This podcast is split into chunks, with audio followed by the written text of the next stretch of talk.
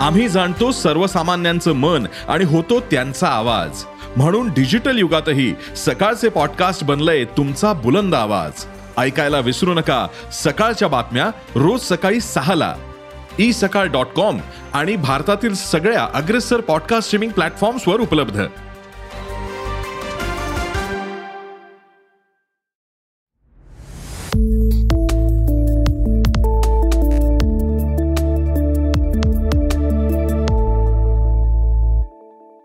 म्हशींच्या बाजारात उठाव नाही. लेखक महारुद्र मंगनाळे. आजही एक म्हैस घेऊन बाजारला गेलो होतो. टेम्पो चालक मालक संगम कलमे आणि मी संगम शेतीही करतो.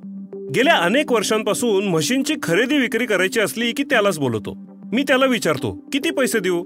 तो सांगेल ते देतो. अर्थात तो योग्यच सांगतो. प्रश्न केवळ भाड्याचा नाही त्याच्या स्वभावाचा आहे. इतर कोणी टेम्पो चालक असेल तर तो म्हैस बाजारात सोडून भाडे घेऊन निघून जाईल.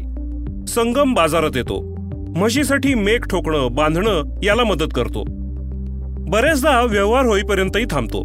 त्याला थांबवून मला बाजारात फेरफटका मारता येतो. त्याच्याशी गप्पा मारत वेळ छान जातो. बाजारात चार पाच तास एकाच ठिकाणी उभं राहावं लागतं. त्यावेळी आपला माणूस सोबत असला की वेळ चांगला जातो. आजच्या बाजारात एकूण साठ सत्तर म्हशी असतील. म्हणजे आवक खूपच कमी. तरीही बाजार पडलेलाच होता. याचं कारण खरेदीदार शेतकरी नाहीच. छोटे मोठे तीस चाळीस व्यापारी दलाल. त्यांना बरोबर अंदाज असतो. अपवाद सोडले तर त्यांचं एकमेकात साठवलोट असतं. एका म्हशीची एखाद्या व्यापाऱ्यानं किंमत केली तर दुसरे तिची किंमत वाढवत नाहीत. विकण्याशिवाय पर्याय नाही असे शेतकरी विकून मोकळे होतात. बाजारात शेतकरी खरेदीदार असतात तेव्हा स्पर्धा असते. आमच्या म्हशीला अपेक्षित किंमत येत नव्हती. तरीही मी विकायचं ठरवलं. चार पाच दिवसात ती बाळ देणार हे स्पष्ट होतं. म्हैस व्यायली की ती विकणं अधिक अवघड होतं. शिवाय सध्या दूध देणाऱ्या दोन म्हशी असताना तिसरी नकोच होती. त्यामुळे किंमत कमी आली तरी विकून टाकली. सगळ्या शेतीपूरक व्यवसायात इतकी अनिश्चितता आहे की कशातही हमखास फायदा मिळेल असं सांगता येत नाही. त्यामुळेच पशुपालन करू का? असा प्रश्न विचारणाऱ्यांना मी सांगतो की ते तुम्हीच विचारपूर्वक ठरवा.